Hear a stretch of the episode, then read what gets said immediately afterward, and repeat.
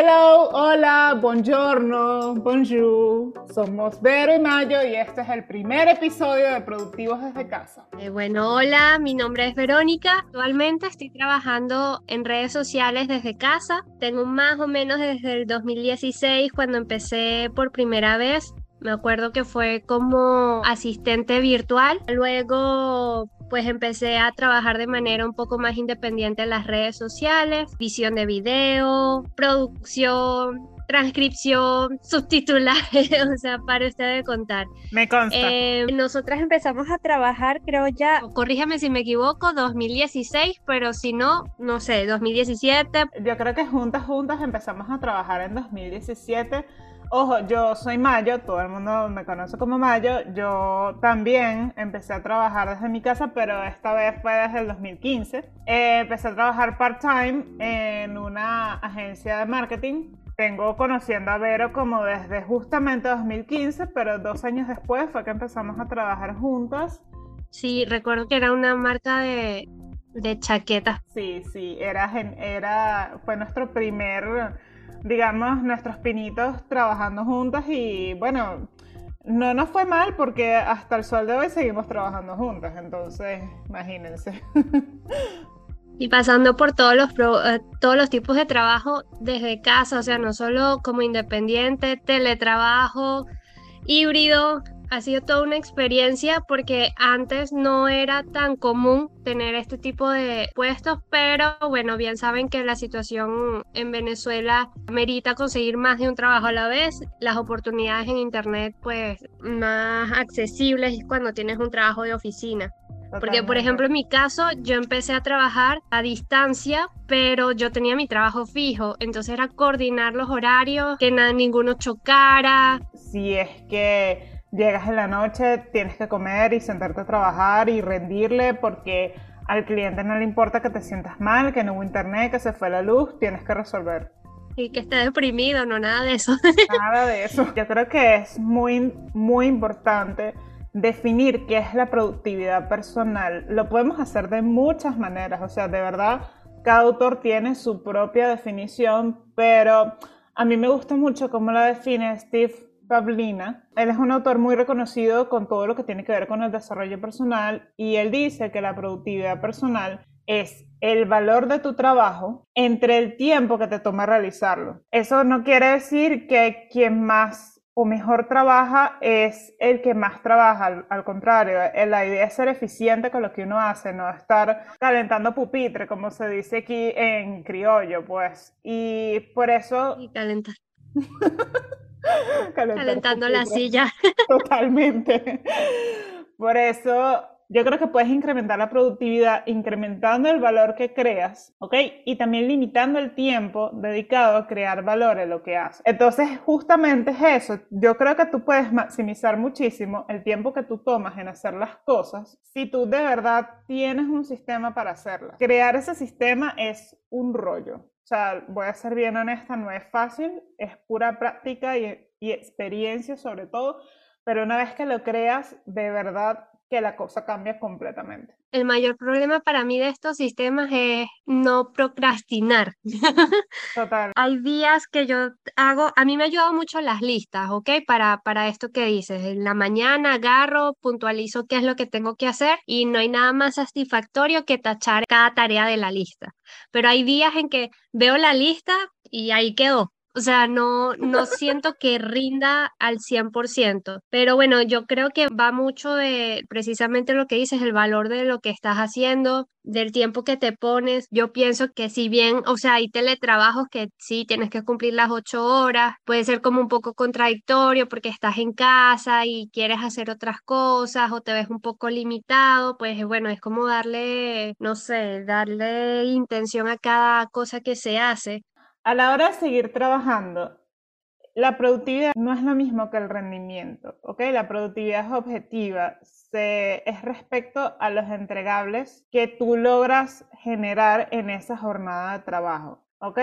El rendimiento como tal está asociado a la productividad, pero no es productividad. ¿Cuál es la diferencia? Mi rendimiento puede ser mejor, malo, medianamente bueno, pero eso ya depende de una evaluación externa. La productividad depende de lo que yo piense, vamos a estar claras de que normalmente, o sea, ser freelancer, trabajar desde tu casa sin tener el policía que te esté vigilando, no es fácil, ¿ok? Porque sabemos que mucho de lo que implica trabajar en una oficina o un lugar físico tiene que ver mucho con la vigilancia. Y es muy difícil pasar de esa vigilancia a tener que regularte tú solo. Es un tremendo factor y creo que mucha gente le estresa muchísimo eso, pero tranquilo, que hay herramientas para lograrlo, de verdad. Y creo que es mucho de lo que queremos lograr por ustedes también a lo largo de episodios que estemos tratando. A ver, Berito, una pregunta. ¿Qué crees tú que causa la falta de productividad? Para mí, eh, yo siento que el estado de ánimo influye mucho, ¿ok? El estrés del momento. A veces pienso que puede ser contar con las herramientas necesarias, porque no todo el mundo tiene el equipo necesario cuando se comienza. Entonces, todo eso puede influir. Yo me acuerdo que, por ejemplo, cuando estaba empezando de community manager, tenía un internet pésimo, pésimo. Y había tareas que yo la puedo realizar 30 minutos. Eso no lleva mucho tiempo. A mí me tocaba dos horas. dos horas y, sentía que se me iba la vida y ahí llegaba el estrés, sentía que no podía con el trabajo y el colapso. Yo siento que, que para mí esas tres son factores que pueden afectar a la productividad. No estamos diciendo que uno de los factores que afecta a la productividad es vivir en patria, pero sí lo estamos diciendo, ¿ok? bueno, o sea, es, es, verdad, es verdad, e influye mucho el, el, entorno en donde estés. Totalmente. Mira, porque capaz, yo di el ejemplo con el Internet, pero capaz y vives en, en una casa donde pues no hay límite de espacios. Entonces, eso también te puede afectar muchísimo, porque a la hora de que tú tengas, eh, no sé, si tienes una actividad creativa o es de estos trabajos que tienes que estar en reunión todo el tiempo, pues ahí no te va a ir como muy bien, que digamos. Entonces yo imagino que por eso crearán los coworking que están ahorita muy de moda. Si el entorno en el que tú estás no te da para ser productivo, toca cambiar de entorno. Así sea unas cuantas horas al día para hacer cosas muy puntuales. Mira, la pérdida de tiempo, la falta de directriz, la organización, te puede afectar muchísimo. Por ejemplo, eh, que tú envíes algo y te lo corrijan como tres mil veces porque la persona en sí no tenía clara qué era lo que quería. Entonces, bueno, va un poco de, saberse comunicar, tener paciencia también, porque no, no todo el mundo tiene esa experticia, pues. Conchale, tampoco que tiene que ver mucho con la motivación para trabajar con esas personas. A uno no le da nota. ¿Ok? Y por eso es que también la productividad baja terriblemente. Claro, porque es como, hay como esa ausencia de, de, que lograste tu objetivo, entonces todo se vuelve como monótono, ¿no? O sea, cualquier cosa que hagas, pues cualquier cosa, ¿no? Totalmente. Hay, hay otra cosa de productividad, Mayo, que, bueno, no sé si a ti te pasa, pero a mí, después que TikTok se volvió de moda, wow. o sea, es, e, es, la generación multitasking. O sea, yo creo que eso también afecta muchísimo cuando se está trabajando, cuando, sabes, tienes como que saber cuando prestas atención a las cosas, porque la, productividad no, no, es lineal, uno tiene bajones y, hay momentos en que eres muy productivo, eso pasa a lo largo del, día, este, pero hay momentos en que estoy, mira, no sé, parezco una reportera que trabajo para un noticiero, miles de pestañas abiertas y creo que al final del día esa hora se me pasó y no avancé. Eso es terrible. Sí, no, eso está científicamente comprobado que hay picos en el día en el cual la tensión está mucho más alta y hay picos en los cuales, mira, de verdad, nada que ver. Como por ejemplo, eh, la hora entre la una y media de la tarde a las cuatro y media de la tarde. Es la hora de la siesta. Como normalmente se le conoce aquí en Venezuela. Ajá, baja la adrenalina, entonces eso te pone en un estado de zombie. ¿Ok? Tú estás literalmente, la vida está pasando por ti y tú no pasas por la vida. Entonces... Sí, tratar de jugar con los momentos en los cuales eres más productivo, que tú sabes que eres más productivo. Hay gente que es más productiva en la mañana, gente que es más productiva en la tarde, gente que es más productiva en la noche. o sea, hacer el grueso de trabajo en tu hora más productiva y lo demás, mantenimiento. Sí, igual eso puede ir cambiando, porque yo, por ejemplo, antes era muy productiva en la noche, o sea, ya a mí me cuesta mucho dormir temprano, este, pero últimamente he encontrado que la mañana es perfecta para, para avanzar en cualquier tarea. Esto es Productivos desde Casa. Nos puedes seguir en arroba productivos desde casa en Instagram, YouTube y Spotify. Síguenos.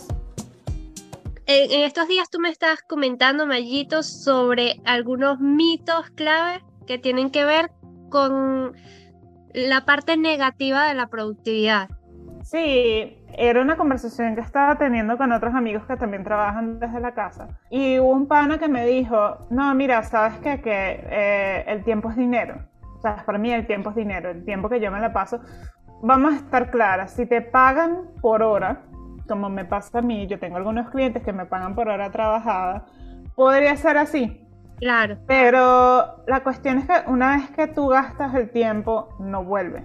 Entonces, por eso es que de verdad yo creo que la productividad, estar pendiente de lo que uno hace y cómo lo hace y el tiempo que uno invierte en las cosas es vital porque, mira, tú no tienes las mismas 24 horas al día que tiene Beyoncé o que tiene Cristiano Ronaldo, sobre todo porque tú tienes que hacer tus propias cosas, ¿ok? Y ellos tienen, no sé, niñeras y servicio y tal y qué sé yo, ¿me entiendes? Entonces, claro, el tiempo que uno maneja está de cierta forma limitado, ¿ok? También es que justamente por eso uno tiene también esta cuestión de que si uno es productivo es porque hace más. Tengo que hacer más, tengo que lograr más, tengo que poder mandar 40 reportes esta semana. No. Bueno, ahí entro yo. ¿Qué opinas de ser productivo es hacer más. O sea, porque como yo te decía, yo, yo, yo y mis listas. Entonces, entre más llena esté, creo que yo soy más productiva. Ok, ¿qué tiene que ver hacer más con hacer bien las cosas? ¿No te parece que hacer bien las cosas es mejor que hacer una paletada de cosas al mismo tiempo? Bueno, claro, tiene toda la lógica del mundo. El problema está, y lo hablo por mí, los traumas que dejan los jefes de que todo es para ayer.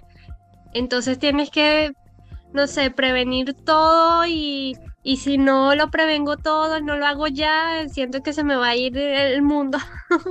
Pero bueno, eso es algo que tengo que trabajar, yo lo sé. Por eso creo que la productividad me, me, me apasiona tanto porque no siento que también tiene que ver como con, con el bienestar, con la salud, con, con todo esto. Además que trabajar desde casa no es nada fácil, ya creo que todos lo experimentaron un poquito después del confinamiento. ¿Qué opinas de que crees que tienes demasiado trabajo para tomarte algún otro descanso?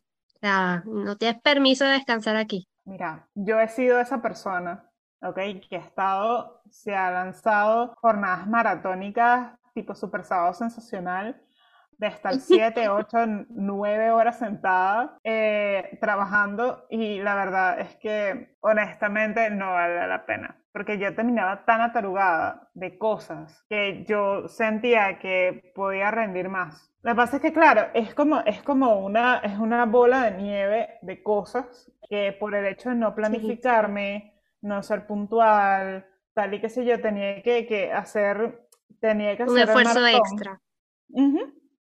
En cambio, cuando yo empecé a ponerme horarios, a tener una rutina y a echarle pichón a las cosas y apartar un poquito el celular, yo me di cuenta de que de verdad el día me rendía bastante porque podía hacer las cosas y no dejaba nada pendiente. Claro, que es todo esto de buenos hábitos. A mí me pasaba al principio que no paraba de trabajar a nivel de si llegó la hora de la comida, no tengo tiempo, tengo que terminar esto y cuando termine esto es que me voy a parar. Error, porque si yo después estoy este, mal de salud, eso no, no voy a poder ni, ni, ni hacer nada. Sea, ¿qué vas a hacer tú si te enfermaste? Claro, totalmente. Y ojo, hay, nadie es perfecto. Hay días que de verdad hay que pegarse al maratón porque tienes un deadline, tienes algo que entregar y no te queda de otra. Pero tratemos de que eso sea una, eh, que sea la excepción a la regla y no un hábito, porque si no van a terminar súper quemados y de verdad no es la idea. Uno tiene que estar fresco y chévere y rozagante para poder rendir en el trabajo. De verdad. Bueno, pero no, esto, no todo es malo aquí en Productivos desde casa. Obviamente le íbamos a traer los mejores tips que hemos practicado y que hemos investigado también. Entonces, este, el tip número uno sería, como ya mencionamos antes, para ser productivo hay que descansar. Basta de pasar noches en vela, ¿no? Hay que dormir bien.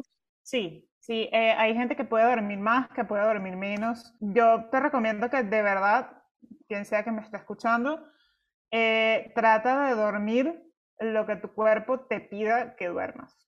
Segundo tip. Esto lo mencionaste tú y me encantó, que es escribir a mano los pendientes, hacer una lista tener una agenda. Escribir a mano hace que el cerebro se concentre y retenga la información. Eso quiere decir que cuando ya tú sabes que tu jefe te pidió un reporte para el viernes, como ya lo anotaste en tu agenda, además que tienes el recordatorio visual ahí, va a ser mucho más fácil recordarlo a que si tienes las cosas en 40 papelitos y en el teléfono.